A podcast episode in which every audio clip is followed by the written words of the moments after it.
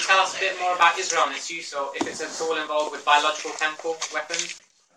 No, Israel is, you know, has it has a whole range of weapons: nuclear, biological, chemical.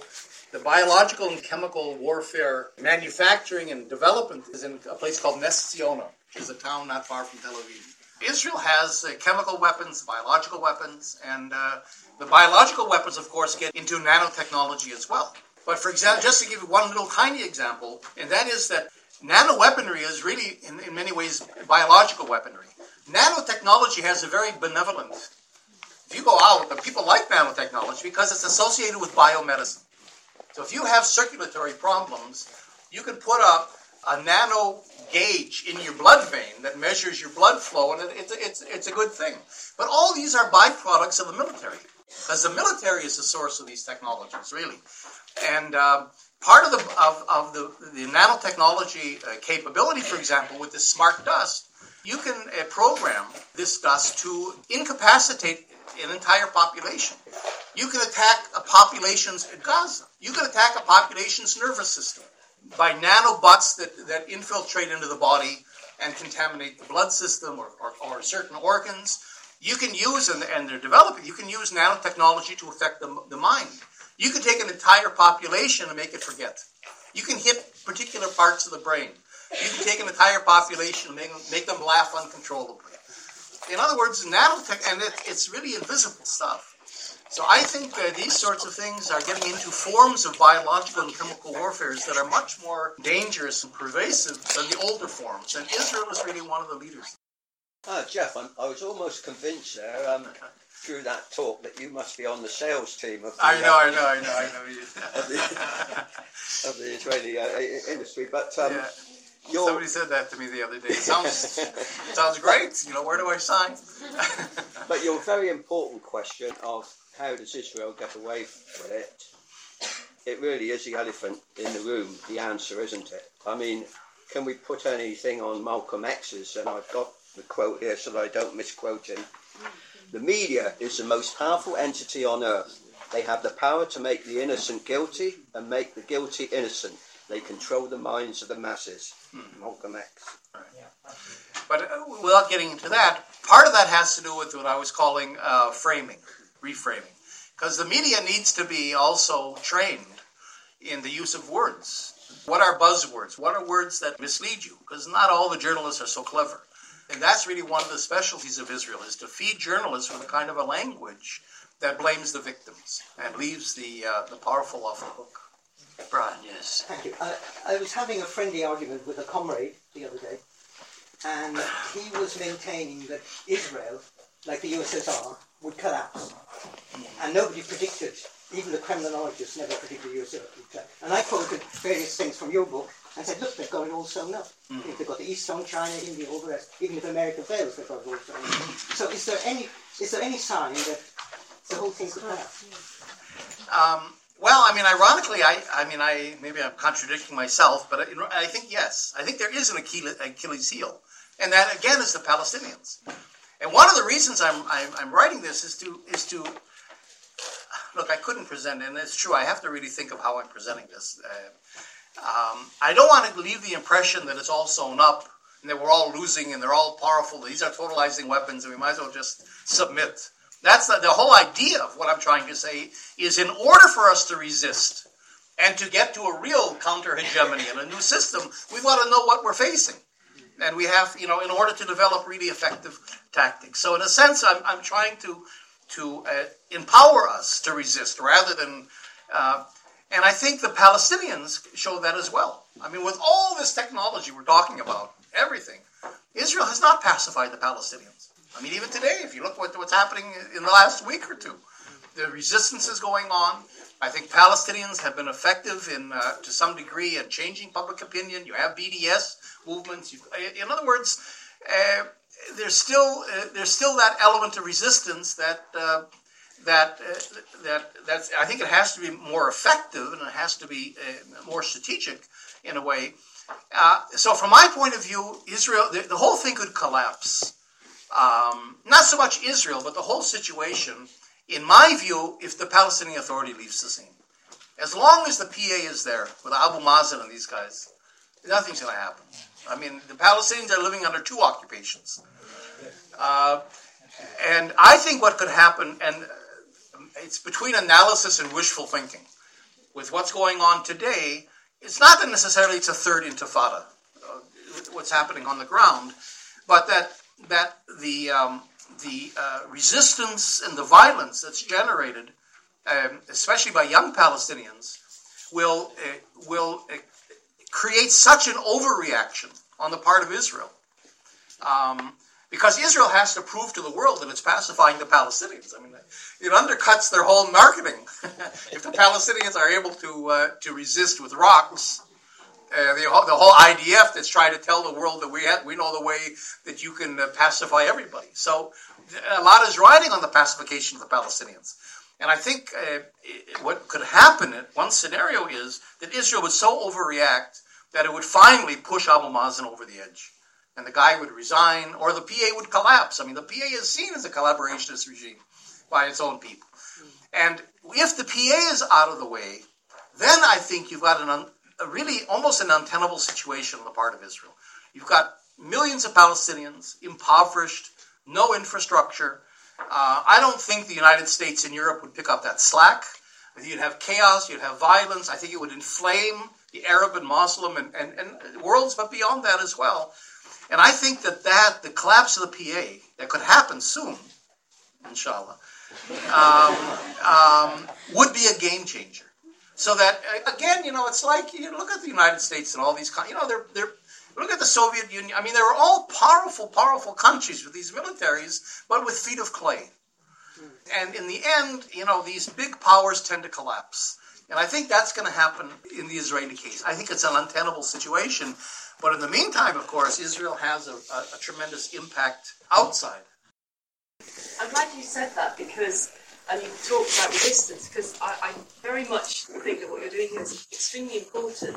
But I totally agree with your last point that it's we shouldn't be paralysed by the apparent omnipotence of, of, the new technologies. That's right. And I'd be interested to know kind of your comments on the difference between the situation in the region now in 2015 and what we saw in 2011 when you had mass popular yeah, uprisings across the Middle East. Mm-hmm. Particularly, you mentioned Egypt. Now, as, as you said, Egypt is one of the strongest backers of Israel in the region. Mm-hmm. The Egyptian regime went through an enormous crisis because of ordinary people going into the streets using non-violent, largely methods of, of protest, although there was some I think, rightly targeted violence at the machinery of repression itself.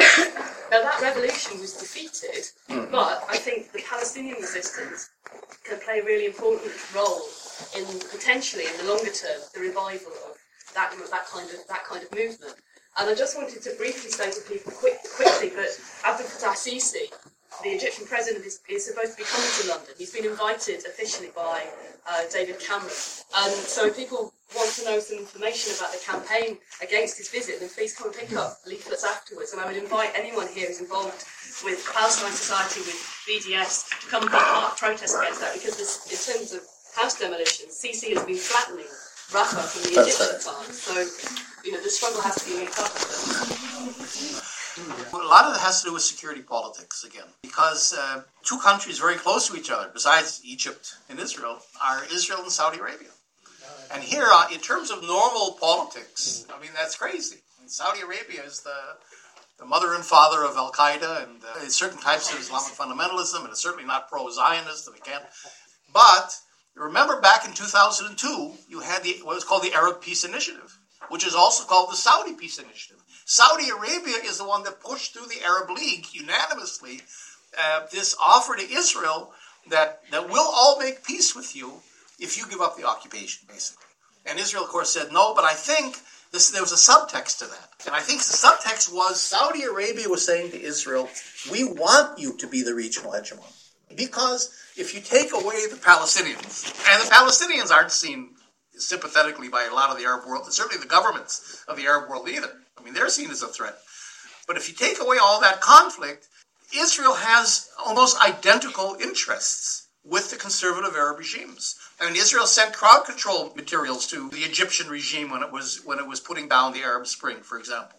You know, it needs Israel against Iran and against the Shiite forces and so on, but it also needs Israel in a securocratic way against its own peoples.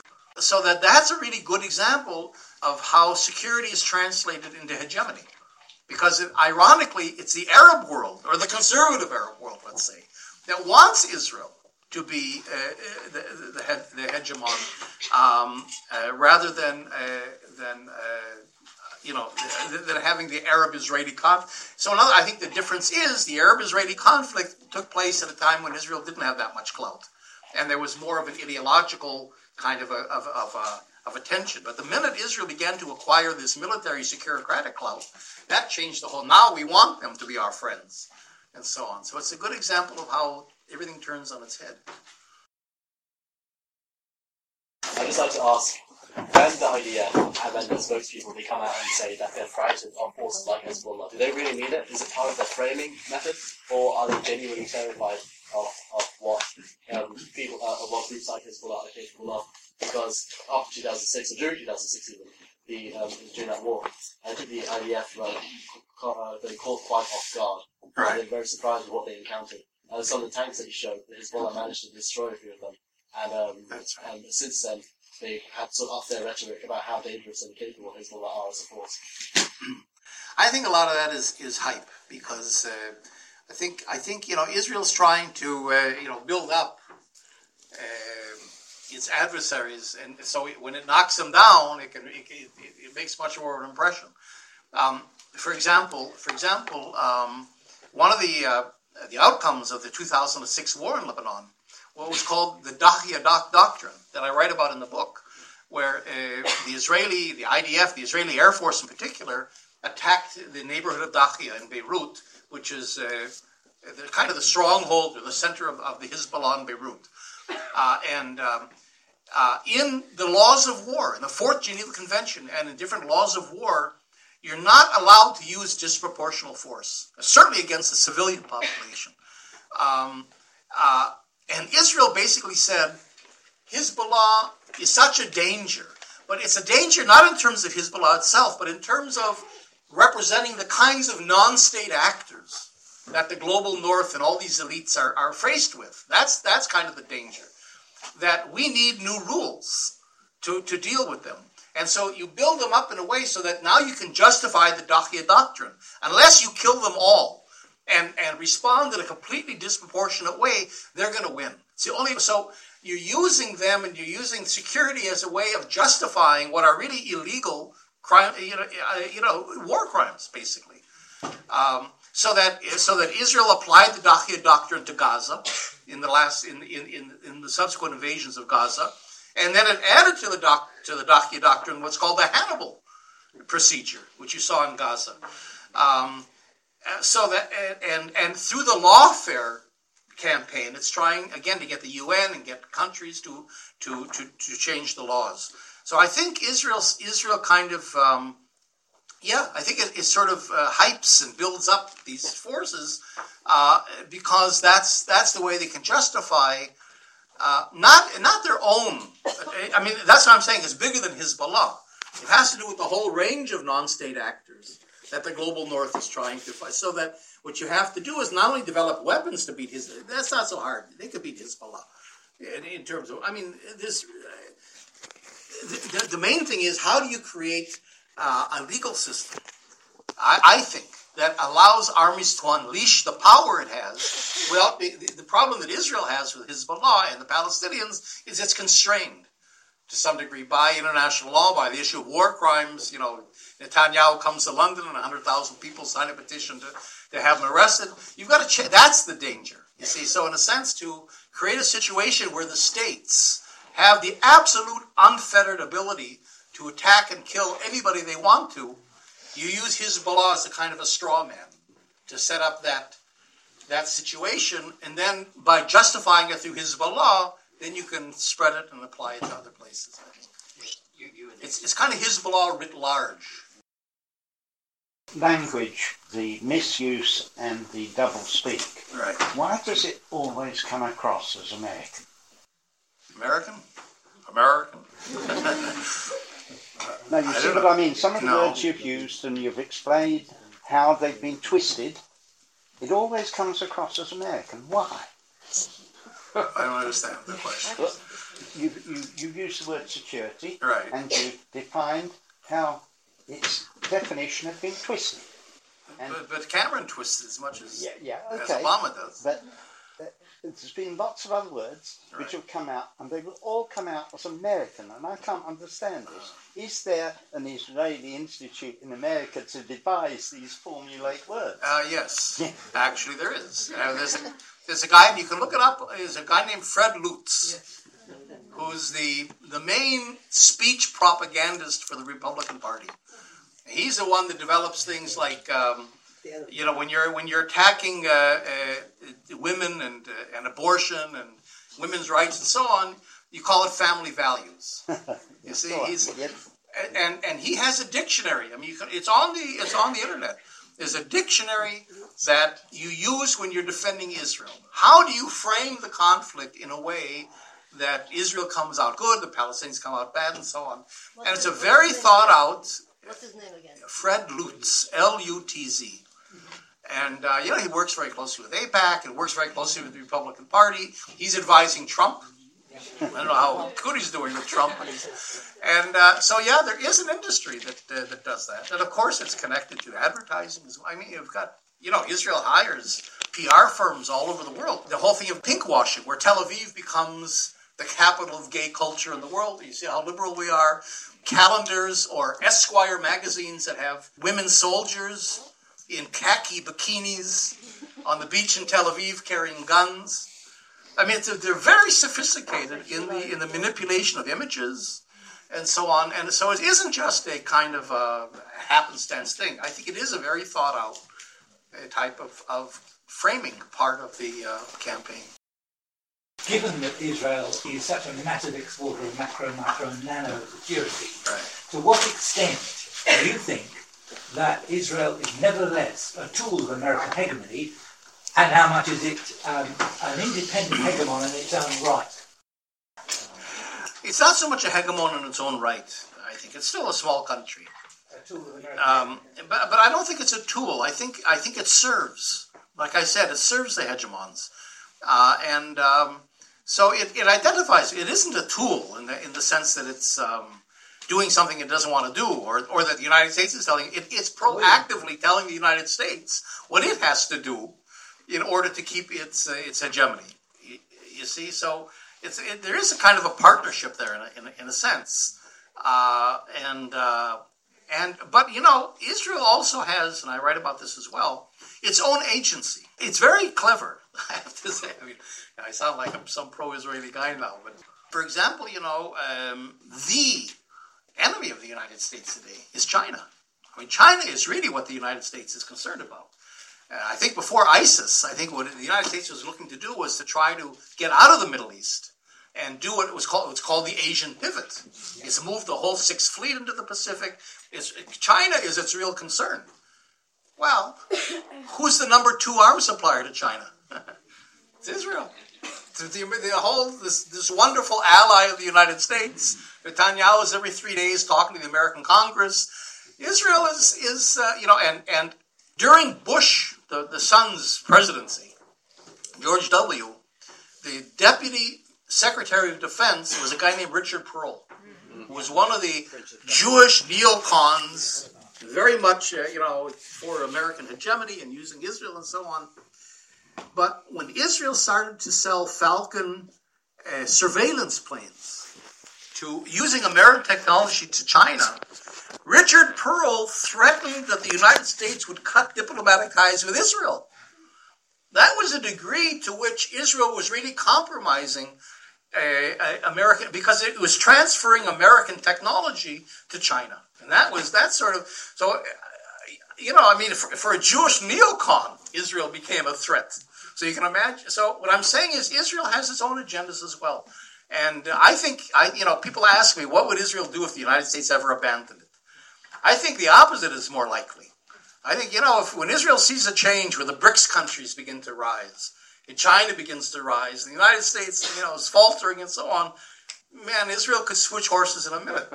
It's, it, you know, uh, Kissinger used to have a saying that countries don't have friends, they have interests.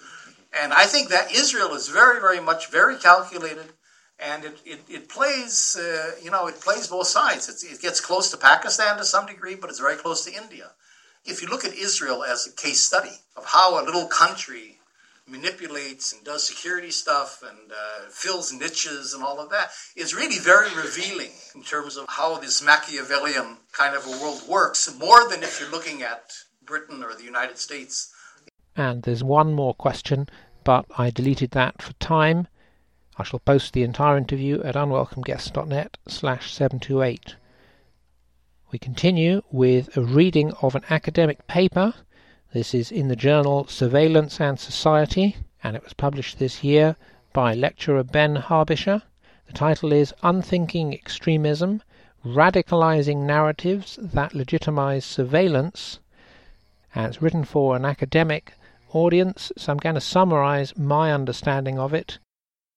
If you wished to control a society through a strategy of tension, carrying out terrorist acts where needed to pacify a population. How would you do that? Well, you'd need to have some well trained and well hidden terrorists. Well, we've just looked at Operation Gladio. One of the problems you would have would be these institutions, such as law and order, would keep getting in the way, saying, hey, we've got a crime committed here. I wonder what we've got in the way of evidence. Let's use some of our detective forces to try and see what's going on, and if necessary, put these people in jail. Well, that, of course, is what happened, and that's why Gladio was exposed. So perhaps you had another program, let's call it Gladio B, and you thought, how can we prevent that problem from recurring?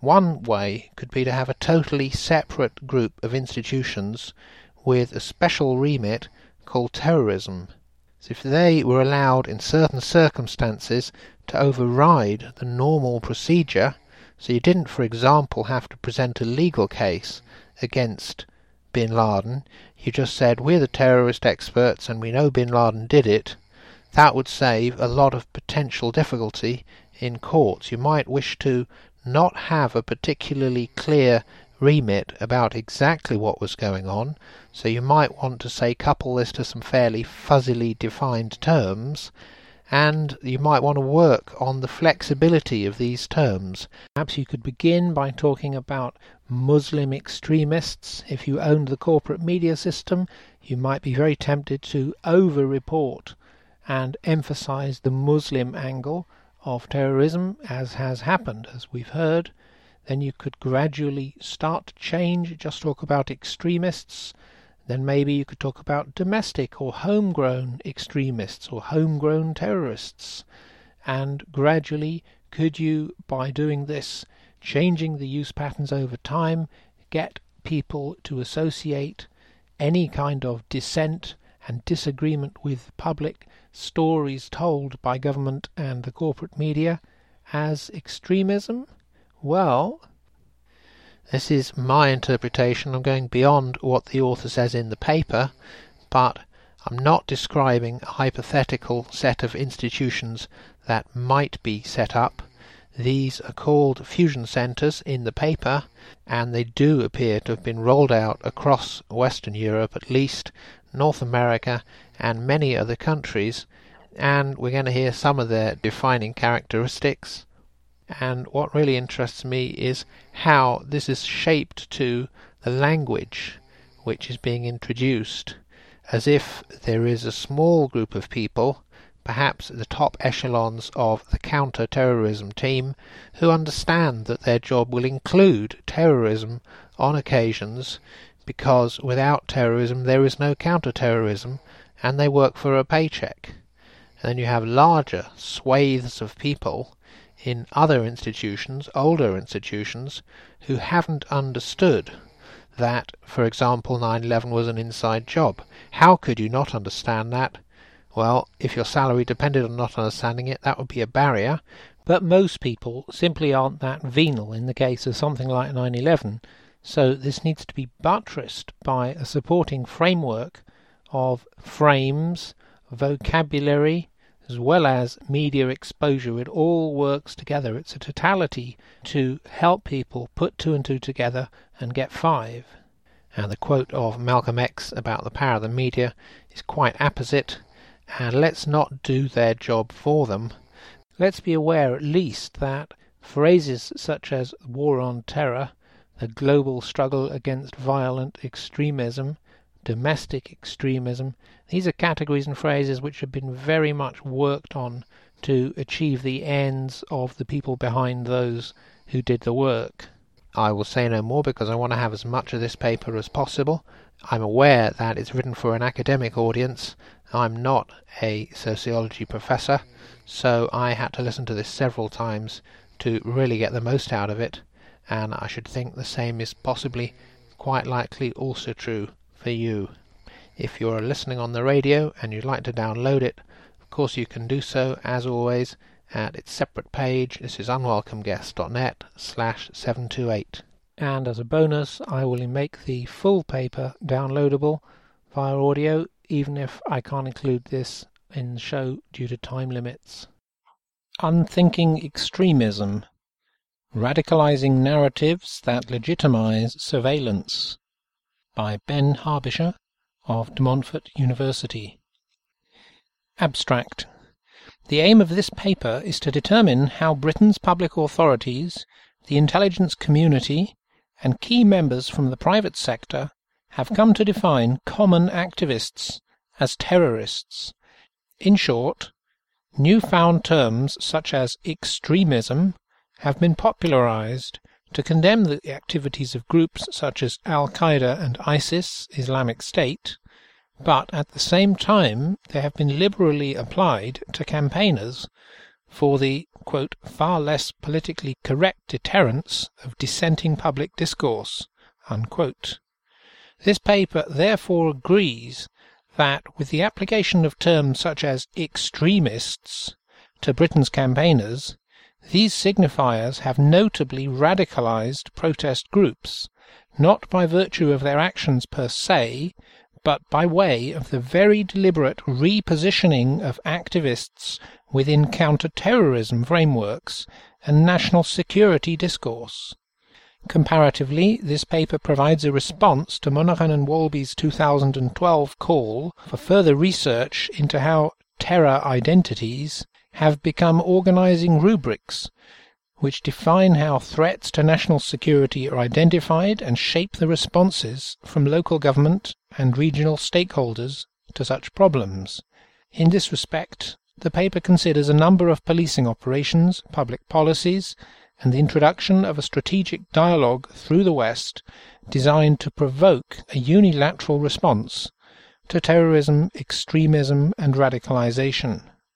Introduction some of the most recent debates in surveillance studies have examined the rise of multi-agency security organizations throughout North America that have become known as DHS fusion centers, that's Department of Homeland Security, identified by Monahan, Newkirk, Monaghan and Walby as being composed of local authorities, police agencies, security organizations, and members of the private sector.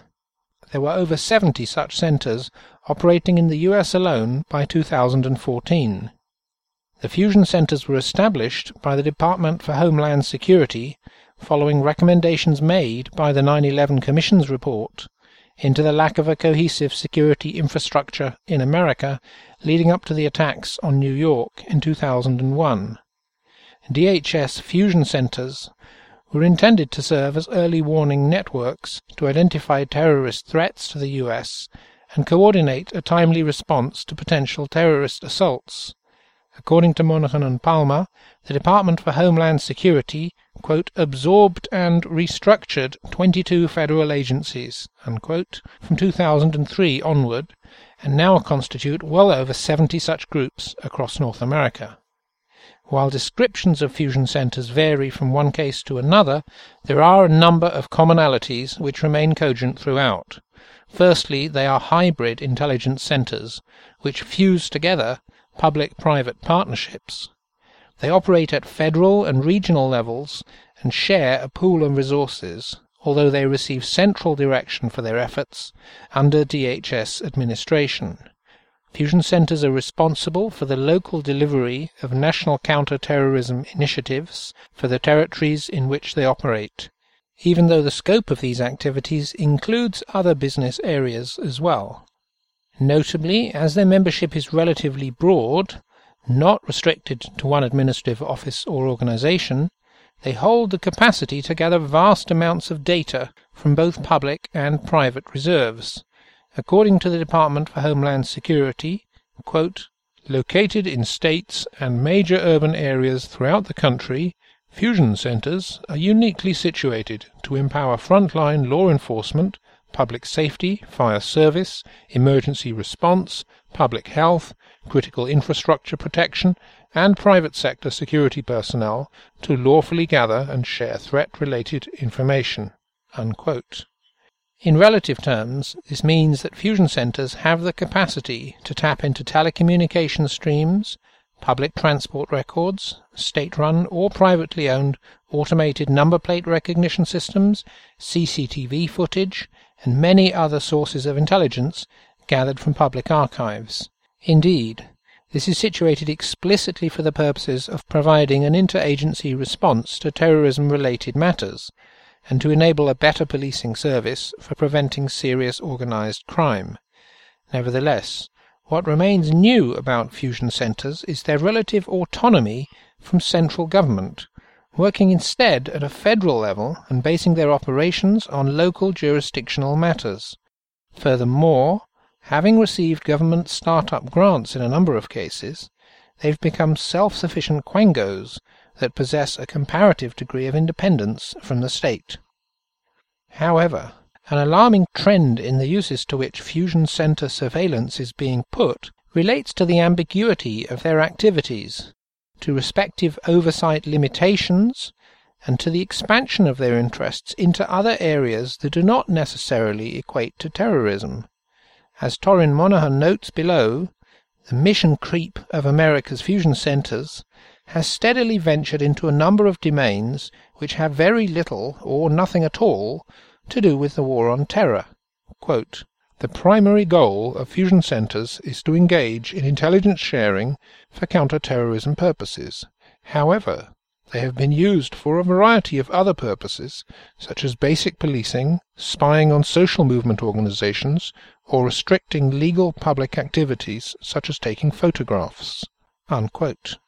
While significant attention should be paid to the changes that these institutions have brought about, especially in the context of policing activities, mass surveillance, and for matters of public administration, of greater concern is their capacity to create new risk categories which follow the same form and level of threat as mass casualty acts of terror. As suggested by Monaghan and Walby, modern intelligence agencies have blurred the categories of terrorism, extremism, and activism into an aggregate threat matrix. Indeed, this has also been noted by the British government, who stated in a 2009 review of national security policy that in the war against terror, quote, the lines between terrorism, subversion, and legitimate dissent and protest may become increasingly blurred. Unquote.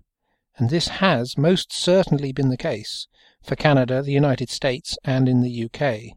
The new terror identities that have been created in response to this aggregate threat matrix are depicted in their Canadian context as being acts of multi-issue extremism or rather as MIEs. However, beyond the above conceptualization of the term, the notion of multi-issue extremism has been used extensively by the Canadian authorities since at least 2008, with a number of variations seen throughout the Western Hemisphere in recent years. In this respect, online activist group Statewatch has reported that, quote, in June 2010, the US, EU, and its member states issued a Declaration on Counterterrorism which called for an effective and comprehensive approach to diminish the long-term threat of violent extremism, and highlighted the importance of countering the threat of homegrown violent extremism and of sharing of lessons learned and best practices. Respectively, both the Canadian Security Intelligence Service, CSIS, and the Integrated Threat Assessment Centre, ITAC, make reference to such classifications in public-facing reports on the nation's strategic response to terrorism. It can be claimed, then, that the deployment of terms such as multi-issue extremists or even multi-issue groups illustrates a change in thinking from perceiving terrorism as something ordinarily undertaken by radical actors from overseas to the pursuit and prevention of domestic or political threats instigated by dissidents from within the homeland. MIEs are therefore designed to provoke an equivalent national security response to terror attacks, far left and right wing acts of extremism, and for politically motivated campaigns that use direct action as a means to facilitate dissenting public discourse. But most worryingly of all, they're being imposed upon legitimate protest groups, irrespective of First Amendment or European human rights laws. In this respect, Monaghan comparatively states that, quote, Fusion centres have also been implicated in scandals involving covert infiltrations of non-violent groups, including peace activist groups, anti-death penalty groups, animal rights groups, Green Party groups, and others. Unquote. Although the threat of international terrorism remains a very real and pressing matter for all members of modern society, a sidebar comment from me traffic accidents kill hundreds of times as many people as terrorists. Back to the text. The combination of interests and values represented by fusion centers in the US has enabled these networks to stigmatize and surveil protest groups who pose an economic threat to their stakeholders. In the run up to the 2010 Vancouver Winter Olympics, for example, ITAC ran a campaign to discredit amalgamated opposition to the Games under the No Olympics on Stolen Native Land banner. This indicates that fusion centres such as ITAC deliberately confiscate and reinvent security classifications to meet financial or political aims, especially where core members of these intelligence communities are local contractors or sponsors of the events in question. So not only do fusion centres represent a blurring of the lines between terrorism and legitimate dissent, but they also highlight a conflict of interests between the state, its corporate associates, and their subjects, by defining domestic threats on an equivalent scale to international terrorism. To further this concern, Albie notes that the reclassification of campaign groups, such as MIEs, was legitimized by risks perceived to the provision of domestic utilities, economic institutions, and commercial operations in Vancouver 2010. Indeed, such factors remain central to how counter-terrorism discourse is being mobilized to align acts of terror with public protest throughout many Western states. This can be seen especially in the UK, in which language concerning critical public infrastructure has been used to legitimize the surveillance of campaigners and the mobilization of multi-million pound public order actions by the police. This paper therefore argues that MIE terror identities are not unique to Canada or the US, but instead form part of a wider international effort to initiate cross-border security networks, share relevant information among the intelligence community, and disseminate key strategic solutions to acts of terrorism and multi-issue extremism. Indeed, the ultimate aim of such practices is to rationalize all forms of extremism, including public acts of dissent, for their capacity to incite civil unrest via the disruption of state-sanctioned activities. And this is where I removed the middle third of the paper, I'm afraid, but we pick up with the concluding sections. In a similar respect, the RICU was set up exclusively to provide a consistent and strategic response to the threat of terrorism by regulating all public-facing communications. In other words, the RICU determines what messages are to be received by the general public and how such discourses might then be interpreted. The shift from GWAT to GSAVE, as articulated by the RICU, repackaged terrorists as being violent extremists for the simple fact that using terms such as a conflict of cultures or jihad reiterates anti Western sentiment. It was considered that these particular ideas were among the main factors adding to the legitimacy of terrorist acts and would otherwise lead susceptible individuals towards radicalization. As a result of the wider dissemination of key counter-terrorism narratives in the UK, mainly through public sector and domestic media outlets, the RICU has gained a vast and unsuspecting audience. In what became known as Britain's Strategic Dialogue Against Terrorism, contest stakeholders, such as local government authorities, members of local and national industry and the police, deliver G-Save narratives to the general public. By virtue of the British Constabulary's remit to prevent acts of terrorism, the strategic dialogue has also become a useful tool for legitimizing public order actions as well, particularly in relation to acts of multi-issue extremism. Now, from the UK government's strategy for countering international terrorism, quote, we may face challenges from non-state actors, whether motivated by ideology or not, who employ the methods and tactics of terrorists, but do not conform to historical models of terrorist groups. Unquote. Therefore, the terminology of GSAVE came to encompass undesirable activities against the state under the banner of prevent, and euphemized insubordinate political interests as being potential acts of terrorism. Under prevent, terrorists became violent extremists and, as of 2004, direct action activists became known as domestic extremists. While this may seem a tertiary definition at best, the power which can be summoned from this term is now undeniable, as with Walby and Monaghan's notion of MIE in its Canadian context. Domestic extremism is simply Britain's version of an MIE discourse within a comparative aggregate threat matrix. Indeed, according to the Canadian Security and Intelligence Service, domestic or multi-issue extremists remain a very serious threat to the Canadian state and are regarded on a comparative level to Islamic extremists. So, how does such a term find political agency if the government has published a volumetric account of material on the subject in the public domain? Well, in the first instance, all of the public sector and private interests who identify and mitigate risks to the broader population have come to use it, ostensibly for the wider condemnation of activists as extremists, but far more conventionally to criminalize the activities of terrorists. Indeed, this is notably how the term has been popularized by Britain's fusion intelligence centres in what can otherwise be determined as the mission creep of counter-terrorism doctrine in the UK. Moreover, evidence suggests that Britain's emergency planners regularly make use of the strategic dialogue when defining political environmental actions, and it's the sheer regularity of the term from which it derives its potency. According to the Guardian newspaper, in 2009, quote, the term domestic extremism is now common currency within the police.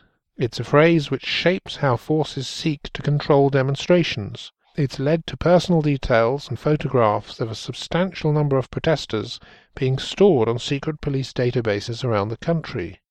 Senior officers describe domestic extremists as individuals or groups that carry out criminal acts of direct action in furtherance of a campaign. These people and activities usually seek to prevent something from happening or to change legislation or domestic policy, but attempt to do so outside of the normal democratic process. Unquote. Most recently still, the City of London Police has been accused of using the strategic dialogue to undermine anti-capitalism protesters in the UK's capital. In a letter circulated to members of London's business district, police warned traders to remain vigilant following a series of terrorist attacks. The communication informed them of three high-profile assaults that were likely to have repercussions around the world, and cited the most substantial risks to those in the city as being posed by international groups from the Republican interests in Ireland. The memorandum contained an account of militarist incursions in Pakistan, Belarus, and Solano by factions such as Al Qaeda and the Revolutionary Forces of Colombia. But what was most surprising was that the document held a relatively small group of demonstrators who were camped out on the steps of St Paul's Cathedral as posing the greatest threat of all to British society. The following letter typifies how domestic and violent forms of extremism are depicted as being part and parcel of the same MIE problem. Despite a nominal attempt by police to differentiate between international and domestic concerns, the Terrorism Extremism Update situates both public order and international affairs within the same MIE narrative, because terrorism equates to extremism, and extremism can be used to describe any form of dissenting public action or violent activity. The question over this operational ambiguity also forms the focus for this paper, for the deliberate blurring of lines between terrorism, subversion, and legitimate dissent are the radicalizing narratives that have come to legitimize surveillance. It is essential, then, to re examine the concept of a multi issue extremism, for, under the remit of contest, Britain's strategic dialogue seeks to stigmatize campaigners before any offence has been committed. Indeed, under the UK's Terrorism Act 2000, counter terrorism programmes such as Contest, Prevent and Resilience depict animal rights activists as being terrorists. Evidence to corroborate this claim can be found in the UK government publication Animal Welfare Human Rights, which typifies the way that Britain's public authorities aim to discredit campaigners. In this respect, according to the Home Office, the activities of animal rights activists are quote, considered to be acts of terrorism. Unquote. Indeed, the government's thinking on this matter quite clearly states that quote, animal rights extremists are organized in a quasi-terrorist cellular structure across the country, unquote, thus legitimizing links between political action and terrorism. Nevertheless, it's not merely animal rights and anti-capitalist activists who are being discredited as extremists under the UK's counter-terrorism laws, for a good number of single issue, human and civil rights and multi issue causes have also been subjected to similar levels of scrutiny and police intervention. But it's important to understand both how and why such groups have been positioned within these counter-terrorism frameworks in relation to the values they oppose. Civil contingency planning and resilience. Britain's institutional affair with risk aversion politics began in 2001 with the introduction of the Civil Contingencies Secretariat, the CCS, which was designed to assume a number of roles previously conducted by the Home Office. The CCS was principally formed to moderate significant risks such as those posed by international terrorist groups and those which may arise as a result of cataclysmic industrial incidents. Yet it was also intended to ensure the ongoing services and political integrity of centralized government, which aligns its particular area of expertise with managing volatile or subversive threats to society. In terms of crisis management, the Civil Contingency Secretariat works alongside collaborative partners such as the police, the security services, the Office for Security and Counter-Terrorism, to develop resilient scenarios for a number of proposed threats to the UK. Part of the initial role for the Civil Contingency Secretariat was to define a number of institutions and operational systems without which the nation would become vulnerable to attack. The Secretariat's examination of national security protocols resulted in the Civil Contingencies Act of 2004. The Civil Contingencies Act replaced obsolete programs with civil defence and provided new legislative grounds from which a state of national emergency could be declared, such as the Civil Defence Act of 1948. Under the Act, a number of stakeholders would come to define the greatest threats to their constituencies in a similar context to the DHS fusion centres. Key members from both the public and private sectors became officially responsible for maintaining local risk registers in which any perceived threats to their actions were identified and kept under close surveillance. According to the British government, these regional dossiers are compiled into a nationwide dossier. In 2015 they stated, quote, the National Risk Register of Civil Emergencies provides an updated government assessment of the likelihood and potential impact of a range of different civil emergency risks, including naturally and accidentally occurring hazards and malicious threats, that may directly affect the UK. It also provides information on how the UK government and local respondents, such as emergency services, prepare for these emergencies. Unquote.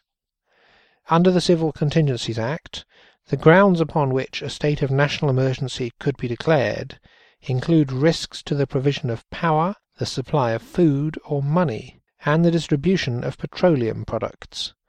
Ostensibly, this criminalizes environmentalists and anti globalization campaigners who try to disrupt such vital services, and posits them within Britain's national security framework as domestic or multi issue extremists. In comparison to Monaghan and Walby's earlier considerations regarding Canada's critical public infrastructure, the notion of protecting Britain's critical national infrastructure has astounding similarities, especially where public dissent now constitutes a form of extremism. The Civil Contingencies Act enabled Britain's governing authorities to establish a series of networks that fused together both private and public interests who identify and mitigate the risks posed to each individual catchment. Britain's Local Resilience Forums (LRFs) document threats to each region according to the function of local and national government the strategic value of industries based therein, and the overall maintenance of services to the general public, such as fuel, power, healthcare, money, and so on. Britain's regional risk registers are compiled into one nationwide dossier, under which threats such as extreme weather, animal or human borne pathogens, terrorist attacks, and even public demonstrations constitute the many threats conceived to the general public. There are 38 LRFs in England and Wales, and while their preliminary remit is to ensure the regional delivery of resilience, they are not specifically terrorism analysis centres, for their scope is much broader. However, they are largely responsible for the dissemination of counter-terrorism narratives under the Prevent Manifesto, and it's under this rubric of risk aversion and contingency planning that MIE categories are identified to shape the response of local emergency responders. While UK resilience does not specifically list protests as posing an inherent threat to public safety, a more regionally focused search for the criteria which constitute a civil emergency reveals that a good number of local resilience forums list protests as a severe risk category. Indeed, this program functions in a similar jurisdictional context to the way in which the DHS fusion centers in America identify their own agendas at a local level. In this respect, the LRFs consider public acts of dissent as a pressing issue for sensitive commercial sites, which are to be protected at all costs from terrorists and other malicious threats. To corroborate this notion, the North Yorkshire Local Resilience Forum performed a review of Operation Harmony in 2006, which was a coordinated effort between local government authorities and emergency responders to contain a mass environmental protest in Selby. And the LRF feedback document on Operation Harmony points out that it cost in the region of £4.5 million. The joint operation was a coordinated public order action at Drax Power Station, which, according to the North Yorkshire Police, was the first time that domestic extremism had taken place in the county. However, what the report does not allude to is the nature of collaborative efforts between private industry and the public sector in relation to resilience planning. According to the Civil Contingency Secretariat, quote, energy services in the UK are wholly privatised and therefore a range of private companies and government organisations are involved in emergency planning for the sector. Unquote. Naturally, resilience efforts will include utilities providers, local government authorities, and emergency responders. However, in relation to the management of key infrastructure sites, it's also commonplace for private security firms employed by commercial stakeholders to be briefed on any forthcoming matters. For example, during Operation Median at Ratcliffe on Soar Power Station in 2009, G4S, Gurkha Security Services, and E.ON were extensively consulted in the planning stages of the dispute, which also involved undercover operatives on loan from London's Metropolitan Police. Conclusion MIE discourse as an international concern. While evidence from international scholars suggests that MIEs are being created under the subterfuge of national security discourse for policing public protests as criminal acts against the critical public infrastructure, there are clear and evident links to be found between public private interests within the fusion centres of the UK, Canada, and the US. Following the programme of privatisation that took place during the 1980s, Britain's former national industries now constitute a substantial part of this programme. In the UK, at least, the bulk of organisations comprising the critical national infrastructure are commercial ones, although their joint stakeholders as with seats of local government and emergency responders. In one respect, that alone might justify the fusion of state and private interests that now monitor the terrorist slash extremist threat to the UK. However, the capacity of these organisations to radicalise protest groups under the same rubric as the UK's counter-terrorism doctrine seems all too convenient to their commercial or political aims. What serves as a greater concern, though, is the premise that there now seems to be a unilateral effort in the West to combat all forms of extremism under the same banner of MIE slash terrorism with limited oversight at local, national, or even at a continental level. While this study further articulates Walby's earlier conceptualization of MIEs and their use by fusion centers to control acts of dissenting public discourse, what remains outstanding is to lay the groundwork for future research into similar prevent programs across mainland Europe.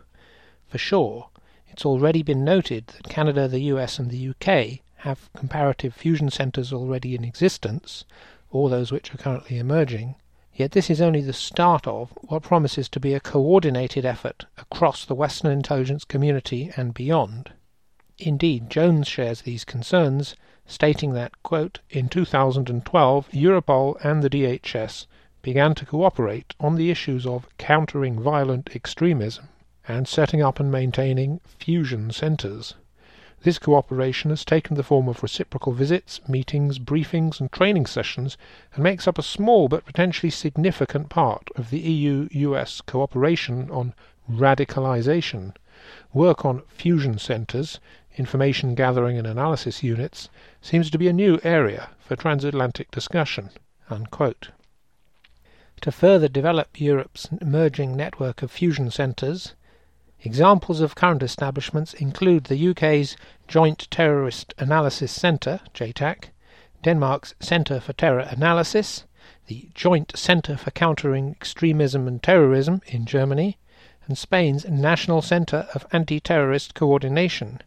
These unilateral fusion centres have established a clear dialogue with other transatlantic and continental partners, such as JTAC and the DHS, but evidently far more research needs to take place in terms of the central effort to police terrorism and counter the threat of multi issue extremism. Further avenues for research should, in this respect, consider joint forums for sharing good practice, such as the Club de Madrid Group and the Institute for Strategic Dialogue. This and all previous episodes are available for download from our MP3 archive at unwelcomeguests.net slash archive. Our theme tune is by Billy Bragg with lyrics by Woody Guthrie.